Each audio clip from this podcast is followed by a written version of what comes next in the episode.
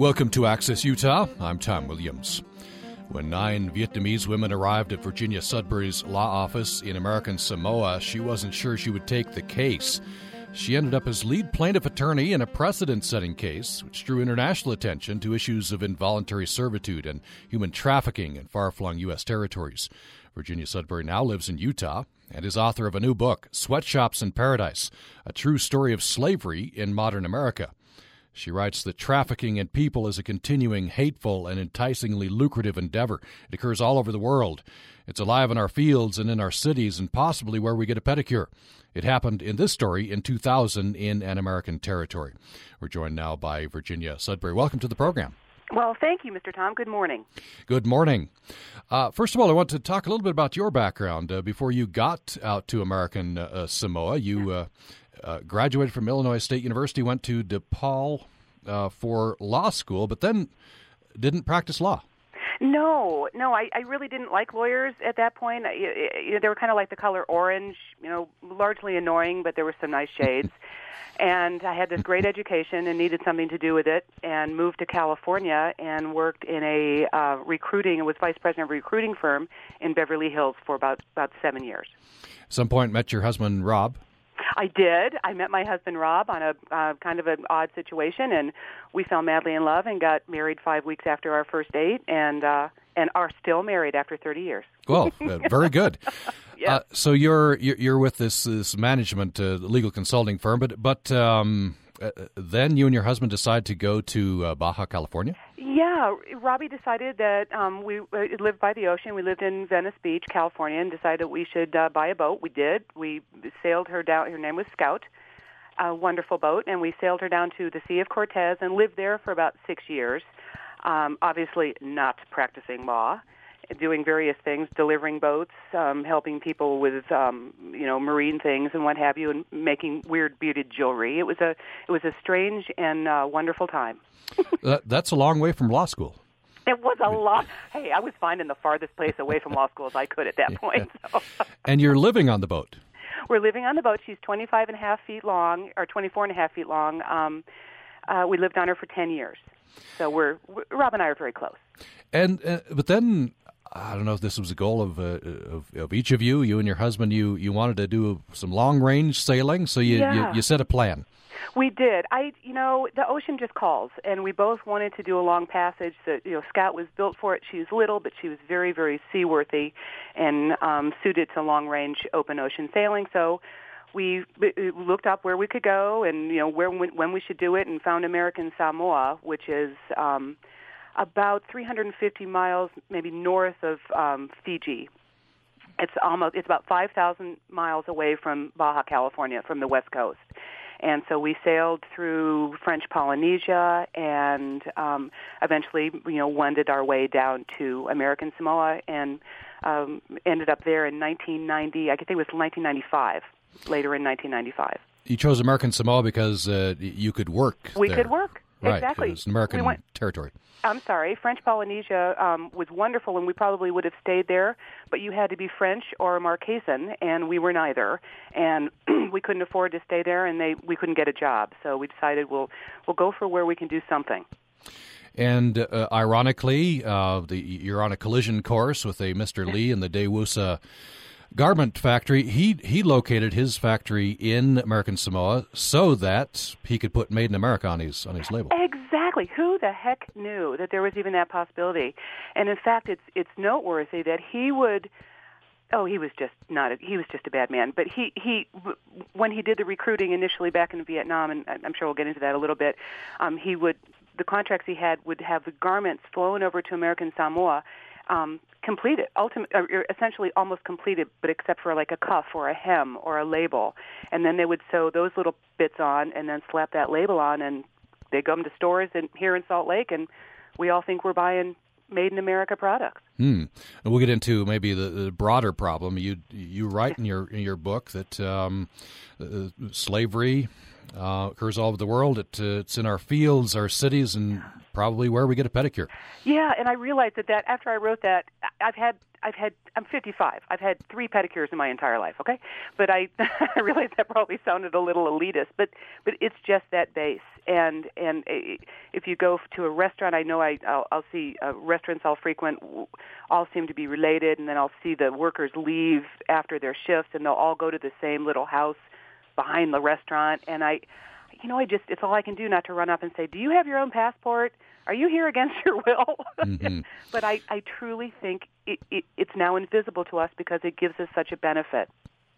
And, and that's another point you make. It's not uh, it's not like slavery in, in old times. Uh, it, it's it's invisible. puts on a puts on a nice face. It does, and it puts on a face that I want to see because I don't want to pay forty dollars for a plate of sushi. You know, I don't. I want to pay it as cheap as I can, and that's what we do, and it, that's what makes it so darn enticing. Hmm. So you uh, sail across the ocean. By the way, you have some uh, very poetic passages in your in your book about about and, and one thing I hadn't thought about: uh, if you're out on the ocean, just the two of you, um, one has to be at, at watch at all times. Yes, and that was the that was the hardest thing because it took us 39 days for the biggest passage, the passage from Baja to um, Nuku Hiva in the Marquesas, and you, you somebody we were littler than practically everything out there except for maybe a you know seagull. And so somebody always had to be always had to be out on watch. Um we were in shipping lanes. They were big ships and obviously they could move faster than us and they didn't always see us because we were tiny. Um i also have my ham radio license. I'm an extra. So I was able to actually we were able to talk to Robbie's parents and my mom every day when we were out at sea. Mm, I mean, how cool yeah. was that? Yeah, that would help. so very beautiful, but uh, you'd be aware of danger around you. In, you know, small boat. Yeah, it's it was it was. Eh, people have said, ask me what was the passage like, and I say pick an adjective. You know, it was every single thing that you can imagine at some point in the world, but largely it was just wondrous. It was it was just tranquil and away from everything and the bad weather was you know it turned my hair gray but that was that was that was the payoff for the tranquility. That's what turned your hair gray. Okay. Uh, one of the many things. among many things. Uh, virginia sudbury is my guest. Uh, she is uh, now living in utah. Uh, we're, we're going to tell the story uh, of what happened to her and vietnamese workers at a, a korean owned garment factory. The uh, book is Sweatshops in Paradise, a true story of slavery in modern America. This happened in American Samoa, American territory. That's an important part of the story. And uh, you're welcome to join the conversation here if you would like with a question or comment. 1 800 826 1495, 1 800 826 1495, or email us at upraccess at gmail.com, upraccess at gmail.com. Uh, Ms. Sudbury, we did get an email uh, yesterday which had to do with my pronunciation of I thought it was Pago Pago. I, I looked it up as Pago Pago or Pango Pango. I, what, what's the what's the official pronunciation of where you were living? It's Pongo Pongo. You the, okay. uh, Samoans put an ing, an n like an ng sound before the letter G, so it so it, it's Pongo like um, Pong, but with an O, like so Pongo, Pongo, which is why I always call her Lady Nganga instead of Lady Gaga. right, uh, an important character in the in, in, the person in the book. Uh, oh, so right. so you you ended up in Pongo Pongo, um, and uh, what did you do at first? I worked for a newspaper. I um, was editor of a newspaper. Uh, there was two newspapers, the Samoa News and the Samoa Journal. I worked for the Samoa Journal for um, oh, I don't know, probably four or five months when I was there. Both Robbie and I did.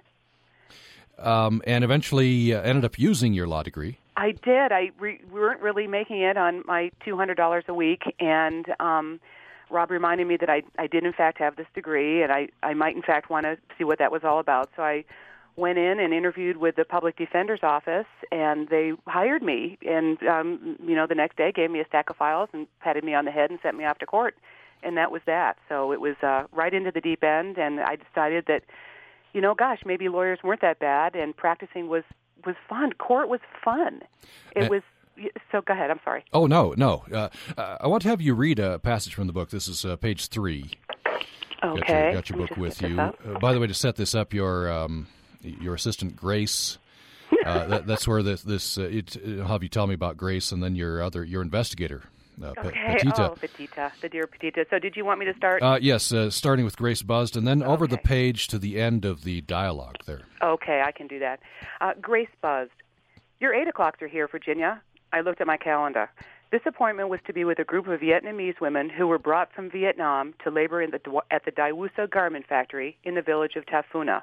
I believe they had a wage claim. Grace escorted them into my office. There were nine of them. They were small women and looked even smaller to me then, as I was used to a somewhat larger local norm. They smiled shyly at me and held their hats and parasols in their hands. I had one lopsided black futon couch in my office, and they all sat on it. They all fit. They had dark, straight hair and extraordinarily bright eyes. They were a bit anxious, but nonetheless looked at me directly.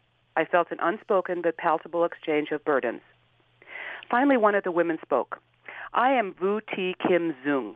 You know, I have some English. She pronounced her calling name Zung. She introduced the other women.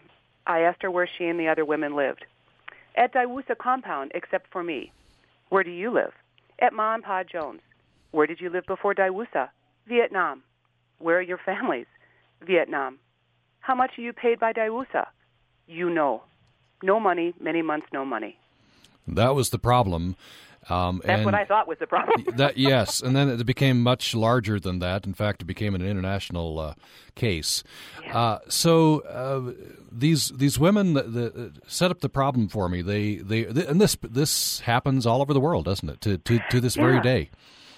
It does happen to this very day. In fact, um, when, when they came to American Samoa, and this was the most fascinating part for me, um, it wasn't just like they they tried to get a visa and come over and get a job. They were actually recruited by two companies that are were parts are parts of the Vietnamese government. The first one was called International Manpower Supply, and the second is called Tourism Company 12. And they would recruit young women from Vietnam at the behest of an owner, for instance, in this case, Kil Soo Lee, and they would have them pony up between four and seven thousand dollars a piece. And remember, this is at a time when the daily wage in Vietnam was about seventy-five cents a day. So their families would mass money and and uh, sell houses and do what they could to to bank their money on this one worker going to America because America has, the streets are paved with gold and we all are rich here. So they would do these exorbitant, extravagant efforts to get somebody signed up for this. So they would sign up workers, and these were women that were very well schooled. One was an engineer. I know most of them had degrees of some kind, and they were hired. They had to do a little sewing test and then cough up the four to seven grand, and they were hired. And they would be sent to far-flung areas of the world to labor. Many were sent to Africa. There, this is a very, very, very common thing in um, in Asia right now, sending workers out.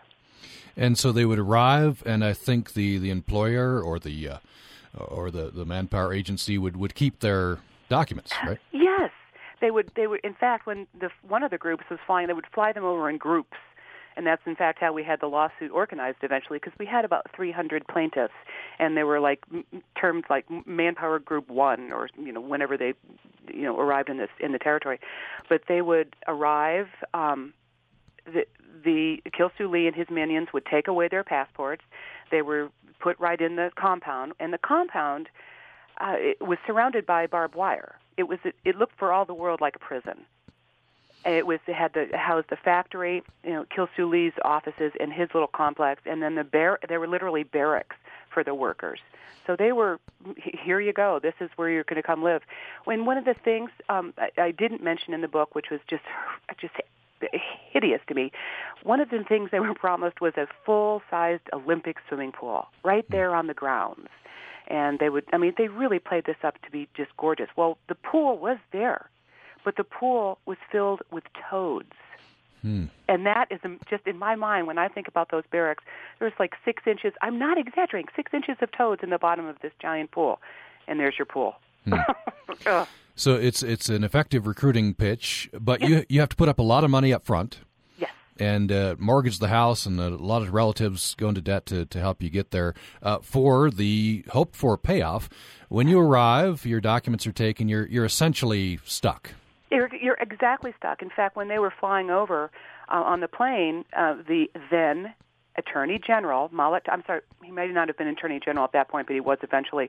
His name was Malatasi Tongafau. He's now he's now no longer with us. Um, it, it gave them all new contracts on the plane, flying over the Pacific Ocean, and said, "You need to sign these." And it, it, it was just it was so inequitable. The power versus you know it, the, the power inequity that existed from the time those ladies got on the plane was just just incredible to me. And then if you complain, uh, you you're threatened with deportation. Very real threat because sure. the American Samoan government uh, will back that up. Oh, absolutely. In fact, Zung, um, Zung and three other of her workers did complain in early 1999. They got tossed in the pokey in the uh, Tafuna Correctional Facility, which was the prison. Um, eventually, they got out. An, another lawyer there, Barry Rose and Jennifer Jonason, helped them. They were they were great. And then and then Zung was largely involved in, in obviously in our case later that year. But um, it, it was deportation. It was it was control employment control by deportation. It worked perfectly. Who the heck was going to stand up for these women? Nobody was, and the American Samoan government uh, was completely complacent in this. And I suppose from the government's point of view, this is, a factory. This is providing jobs. What what is their interest here? Well, their interest, I think, was basically financial. Um, they employed the Daewoosa Garment Factory did employ about 30 Samoan workers, and they worked in the packing side. They didn't sew, but they they did have that very small, you know, local employment base. Um, I think the benefit was that you know, well, and I was never able to, able to prove this, but there was a lot of money that went missing a lot of money that came into the factory, and we don't know where it went. And I suspect it went to Kil Soo Lee, and I suspect it went to the American Samoan government, but I've not been able to prove that. Mm-hmm. We're going to take a brief break. When we come back, we'll uh, we'll talk about these workers and the, the, these nine women who uh, who showed up in Virginia Sudbury's office, the ensuing case that uh, went went forward and uh, talk about courage. Uh, Virginia Sudbury has, uh, at the beginning of the book, a, a quote from Harper Lee's To Kill a Mockingbird that, that, must have taken incredible courage for these, these women to come forward. Back after the break on From the Top, we don't just put young people on the show to hear their incredible musical performances, we celebrate the whole kid. We're all members of the Vermont Astronomical Society, and uh, we've also gotten really into building telescopes. I run cross country and I run track. Well, I'll eat anything as long as it's not looking at me as, and as long as it's not moving around. I believe the correct term is math stud. Join me, Christopher O'Riley, to meet America's most outstanding young musicians on From the Top each week from NPR. Friday afternoons at 2, repeated Sunday nights at 9 on Utah Public Radio. Support for Access Utah comes from the Utah Humanities Council, enriching cultural, intellectual, and civic life by providing opportunities for all Utahns to explore life's most engaging questions and the wonders of the human experience. Waste not. Don't use running water to thaw food. Defrost food in the refrigerator for water efficiency and food safety. Another water efficiency tip only run your washing machine and dishwasher with full loads. Waste Not is made possible by the Logan City Public Works Water Conservation Department. Information at loganutah.org slash publicworks.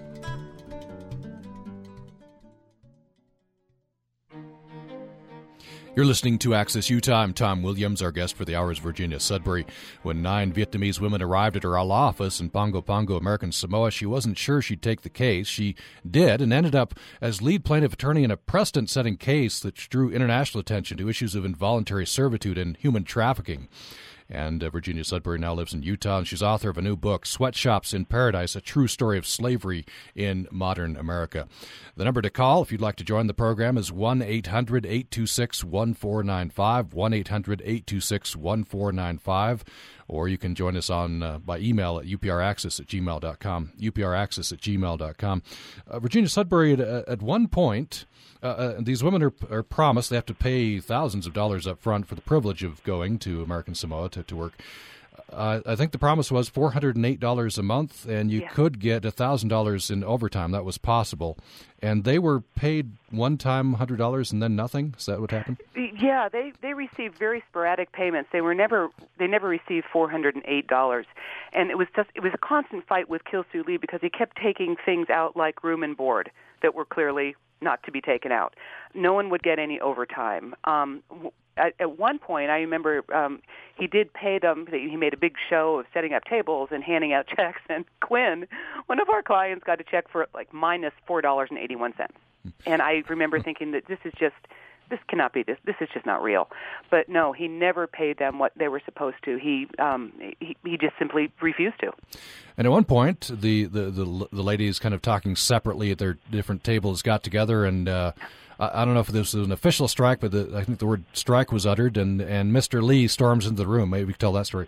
Yeah, that was in April of 1999, and um, Zung, uh, our our um, our what would ended up to be our our translator, and three other women did decide that they, because people were malnourished. They were fainting. They were um, they they were not having their periods anymore. They were wasting away. So they said they needed more food. They needed some money, and they stood up and said they would strike. And Kilsulu came in and had the Samoan police come in with him and tossed him in the correctional facility. And that was that.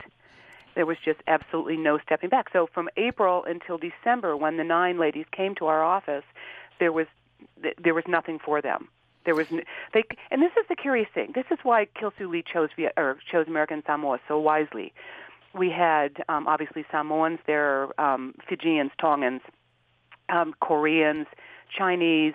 I don't remember. There was some Japanese, but there was no Vietnamese. So if you were Vietnamese and were on that island and couldn't speak any of the other languages, you were screwed. Mm. You were there was nobody you could even talk to about this. It was just horrendous.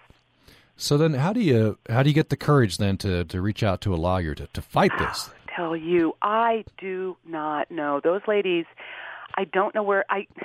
You know, you think maybe it's born of desperation or um, some passion for you know, uh, you know, rightness, correctness. Um, I don't know. I don't know where they found it, but they did, and so many of them I realized, you know, I had nothing to lose basically. I mean, you know, theoretically, I wasn't living this case. I was going I was going to going to be fine.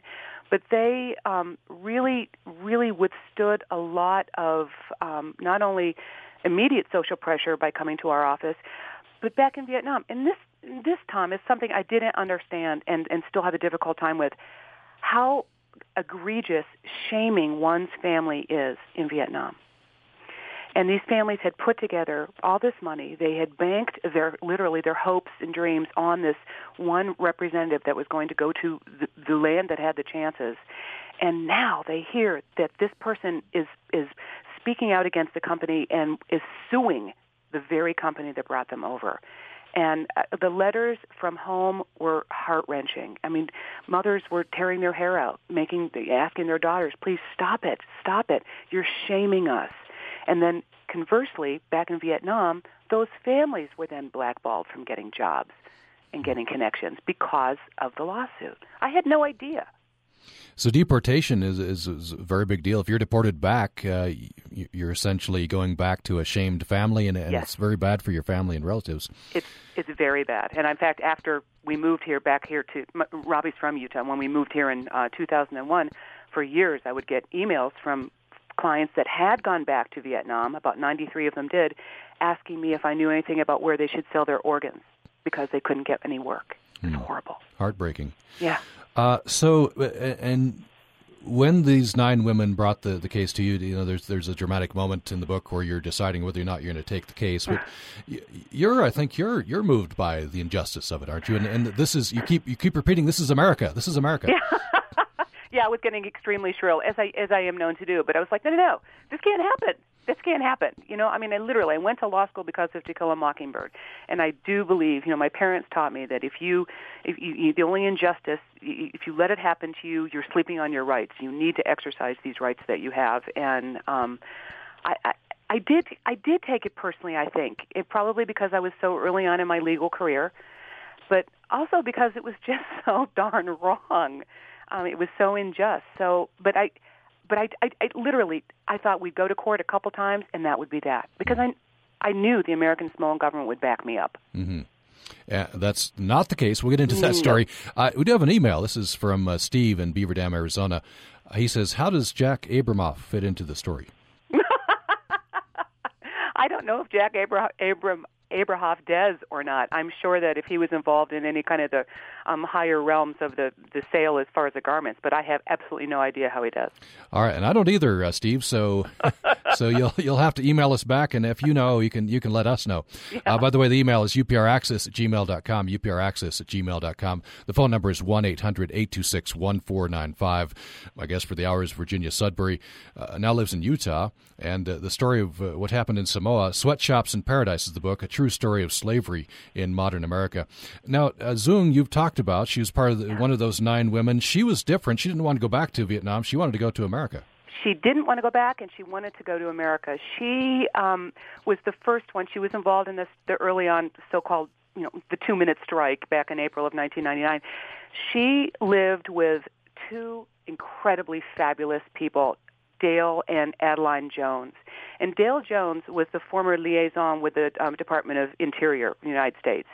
And he had moved to um, Pongo years and years ago, married Adeline, who was just this this regal, magnificent woman, and they took Zung into their home.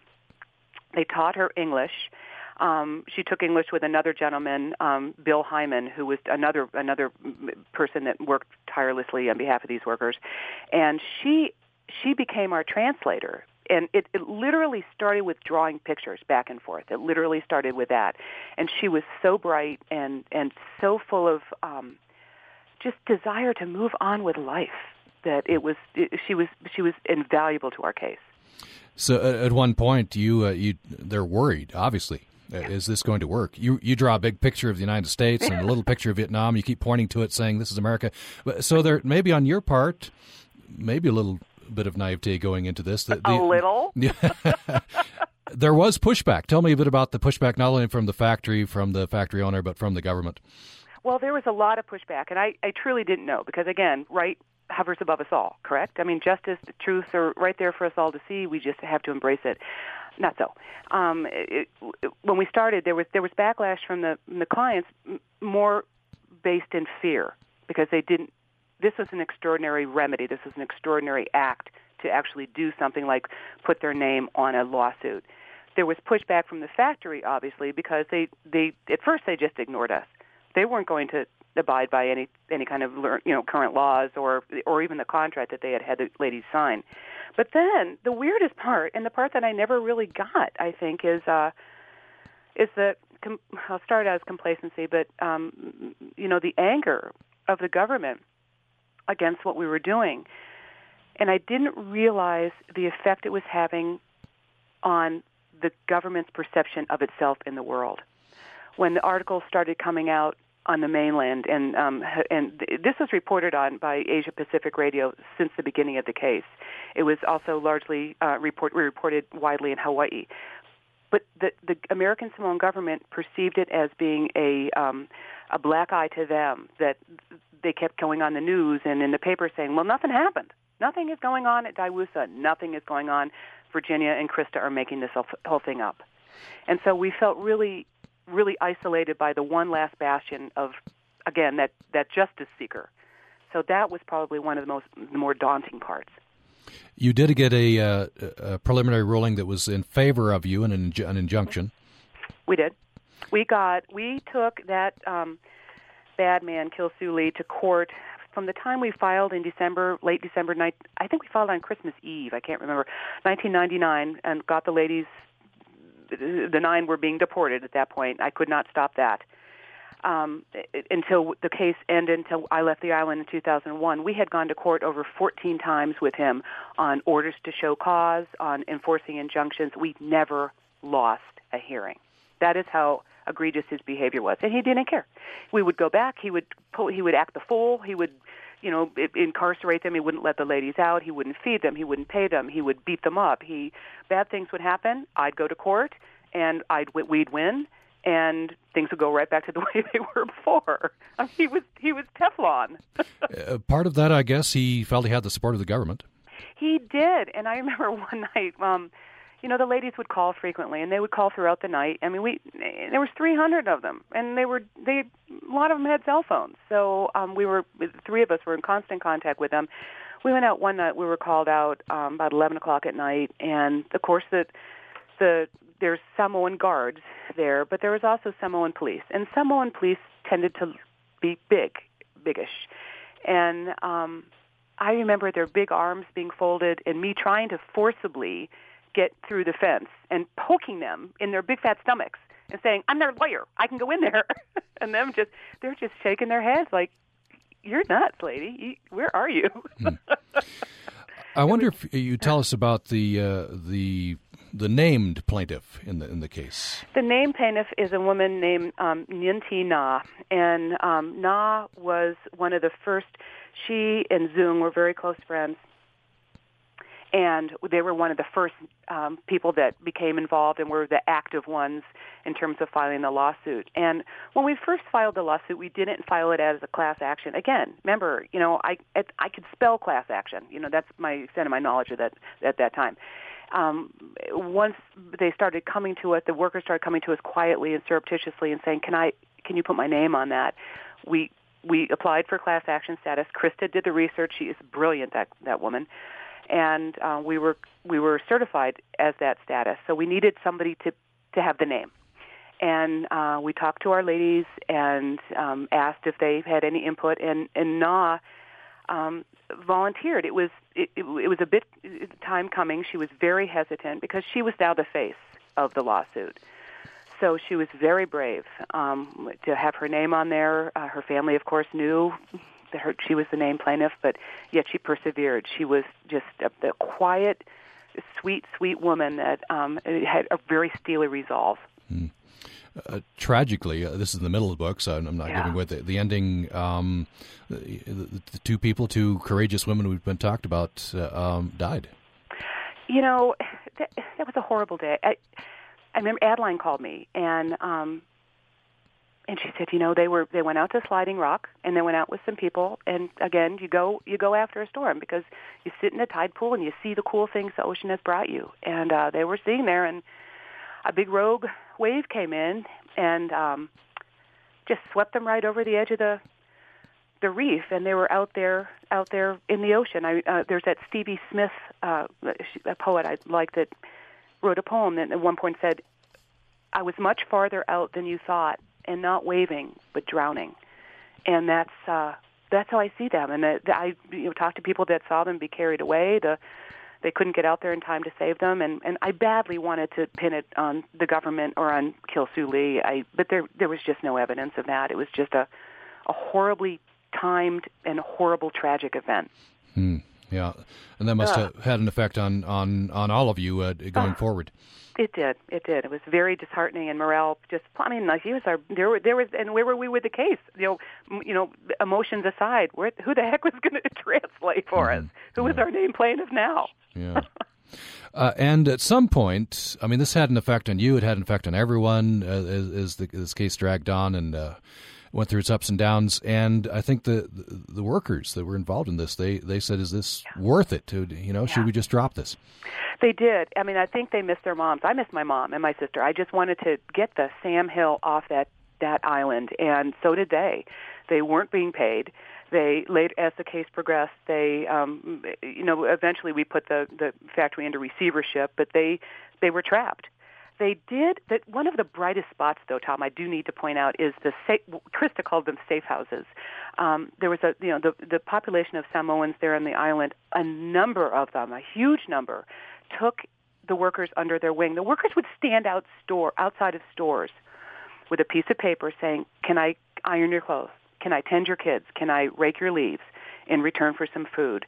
And the Samoans took them in. And so, so many of the clients and the workers did have these little safe homes that when the bad things happened, rather than going back to the compound, they would scatter to them. So that was an extraordinary bright spot there. Mm-hmm. And of course, this is a matter of, of, record. You'll have to read the book for the, the dramatic ins and outs, but uh, you you were eventually successful. We well, we were, but we were we were we were successful. Um, it, ultimately, it's it's kind of a mixed bag. We went to trial. The trial took five weeks. It was the longest trial then in the history of American Samoa. I mean, you know, I had closed for about a week in court. Okay, it was just dire all around. So we finally got through the um, hearing or the trial, and the judges took it under advisement. So we didn't get a judgment until April of 2002. So I was well back here in Utah by that time. But in the interim, we tried to get the ladies to go back to Vietnam because they they were at loose ends. There was nothing that they could do. Typically, what happens is when you or I or another person goes to American Samoa, we have to post a bond. So if we do something bad and the company or the country has to send us home, they have the money. So Kil Soo Lee, when he brought those 300 workers over, was supposed to have paid a bond equal to their return fare. Somehow, someone in the government cut him a deal, and he only had to pay a total of $10,000. So when we got a ruling by the court saying yes, they could go back to Vietnam, and we turned to Daewoosa and said cough up the money for their fares, there was no money. So it just was direness, you know, piled on on on ill ill luck. By the time we finished the trial, I had no idea where the ladies were going to go. N- none. Uh, they were stuck there.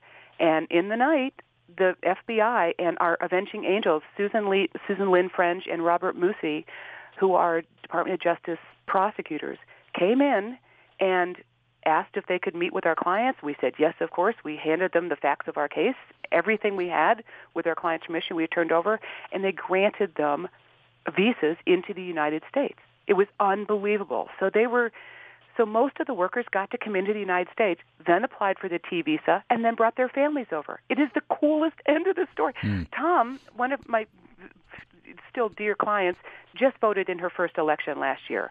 Oh, Quinn, wonderful.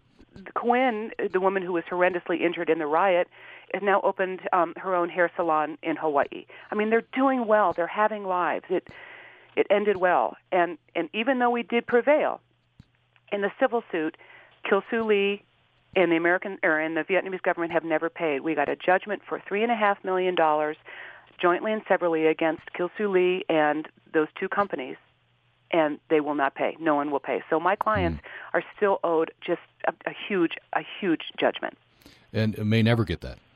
It may never get that, but that's one of the reasons that you know I've agitated. I you know people in Congress don't know me. I'm just some little you know crazy sounding Puerto Rican girl from Utah. And I need I thought, well, the book, maybe if we can get the book out that people will in Vietnam will recognize that this injustice has been done. They have to make good on this. They have to realize that they need to take a stance against human rights violations. So that's what I'm really hoping from this. Um, we're going to take another break. When we come back, um, I'm, I'm, going to talk, uh, maybe uh, take it more broadly, more generally. Uh, one of the quotes near the end of the book from Virginia Sudbury it amazes me that this was one of the first cases of its kind in recent history. We'll talk about the ongoing uh, case of uh, slavery and human trafficking, um, which continues unfortunately, uh, despite uh, some successful cases like this. We'll continue our discussion following this break. This week in This American Life, people always told Luis Ortiz that he looked like Barack Obama, and he started to believe them. So one day he put on a suit, went to a Yankees game. Before you know it, Jumbotron, and people start going nuts. And then people were bringing me their babies. Like, can I get a picture? It was just crazy. What it's like to be Barack Obama, if you're not Barack Obama, this week.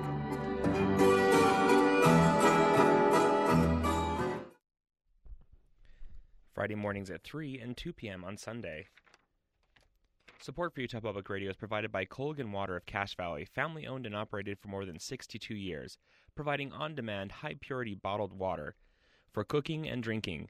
Hey Culligan Man, service from the man in blue, online at logan.colganman.com.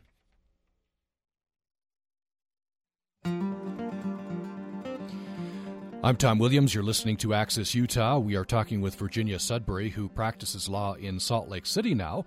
Uh, but she tells a story, fascinating story, uh, of her time in American Samoa. And it's called Sweatshops in Paradise, a true story of slavery in modern America. We have Virginia Sudbury with us for another 10 minutes, and you're welcome to join the conversation at 1 800 826 1495 or upraccess at gmail.com. By the way, um, I was curious about Steve and Beaver Dam's uh, reference to Jack Abramoff, so I, I uh, googled. I just googled Daewoosa and Abramoff. This came up from the Daily Kos. Uh, the headline Caution Abramoff co conspirators to testify at Senate CNMI hearing. CNMI referring to the Commonwealth of Northern Mariana Islands, where, uh, according to this article, there's uh, there are continuing uh, problems with, uh, or at that time at least, human trafficking, sweatshops, etc., etc. So. Um, probably has to do with with um, you know the problems that Mr. Abramoff got in trouble with, which was lobbying. So in any any case, you can just uh, Google Abr- Abramoff and Daewoosa. You'll you'll get some information to come up for you. Um, talk about the rest of the story. Many of these ladies were able to come to the United States. Many of them doing well. Uh, but the ones the ones back in Vietnam not so well. You you say you you get I guess to, to, to this day some some heartbreaking uh, messages from them. Yeah, they've they've they've trailed off in the past few years, but they were heartbreaking because when they go back there, they're now you know burdened by the knowledge that they were involved in this sweat in the sweatshop case. They sued the, essentially the government of Vietnam, and now and, and embarrassed the heck out of their families, lost the financial investments that their families had made, and now, by the way, could they have a job? So they um, they really are in dire straits, and I think we forget eh, that that it is a different as small as it is compared to the United States, it's a very different environment there that they don't have the attention to human rights that we do. Now they are on the human rights watch list and their status waivers given the whatever year um and investigations have been done by by our Department of Justice, but they still are on that watch list as I as far as I know and uh certainly certainly need to step up and, and make this good, make this right. Also, we should point out that uh, the federal government did go after Kil Soo Lee. Yes. Uh, in a criminal case it was thrilling. That was the coolest thing because remember I said he was, you know, Kil Soo Lee was Teflon, and I remember he would smirk, and I just, you know, Krista was better at this than me, but you know, I I couldn't even shake the man's hand. I just want, I literally, I just wanted to slap him. He was so impervious and so um cloying and smarmy and and wrong.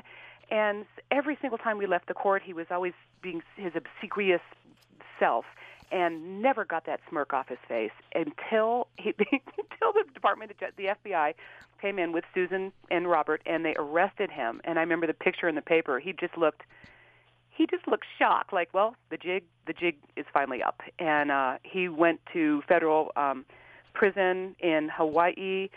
The government of American Samoa this is a curious thing they they actually challenged the United States' United States arrest of Kil Soo Lee because they were insulted that the AG had not consulted with American Samoa with the governor prior to arresting him.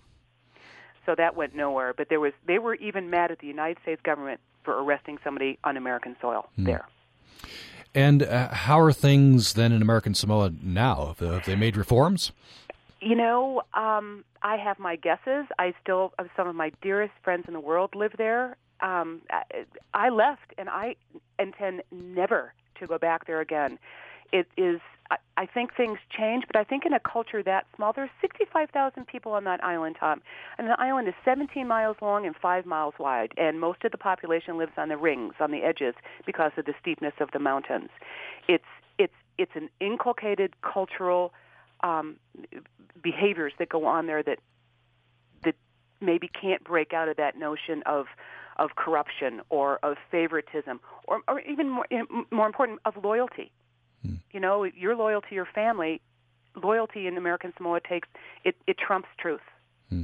And but, that's the hard part. By the way, parenthetically, um, it, the the women who would come in seeking a divorce in, in your yeah. office ha- had a common refrain. What was that?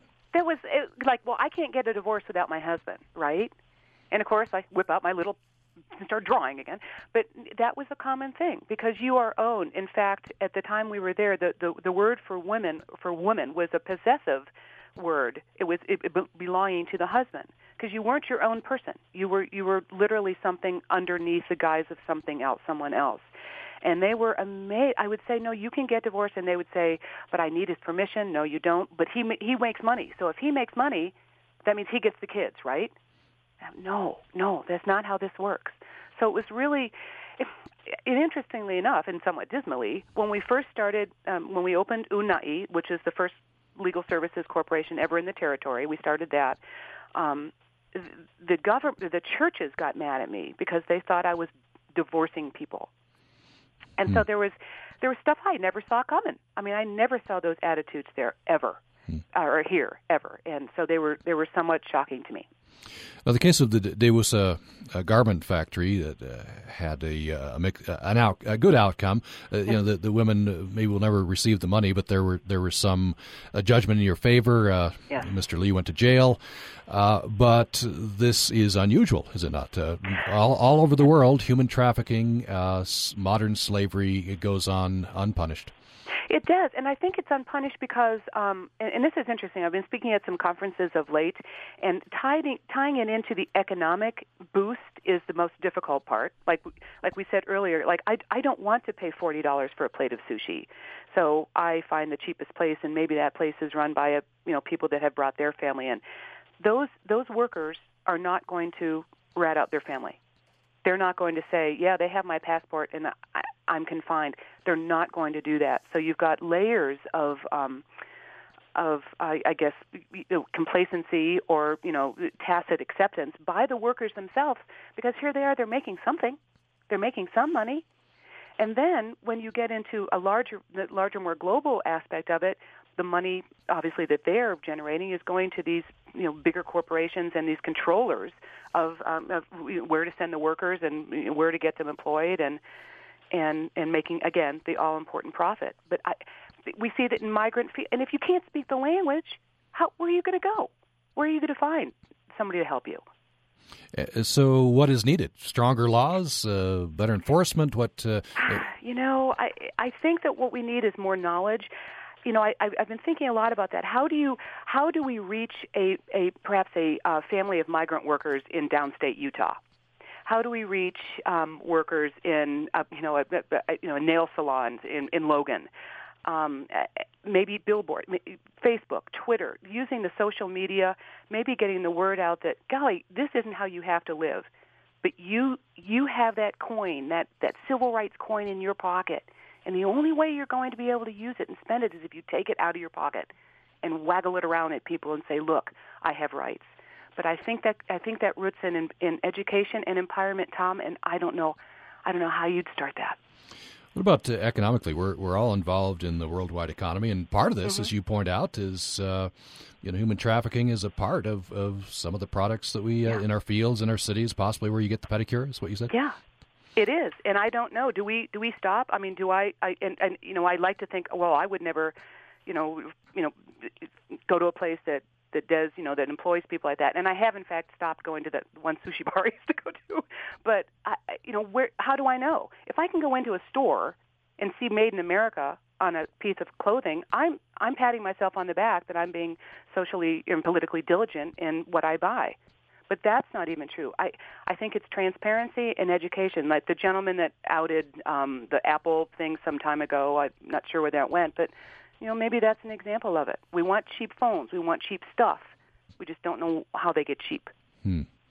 We'll leave it there. Out of time. We've been talking with Virginia Sudbury. She's practicing law now in Utah, but uh, she had a very interesting experience in American Samoa.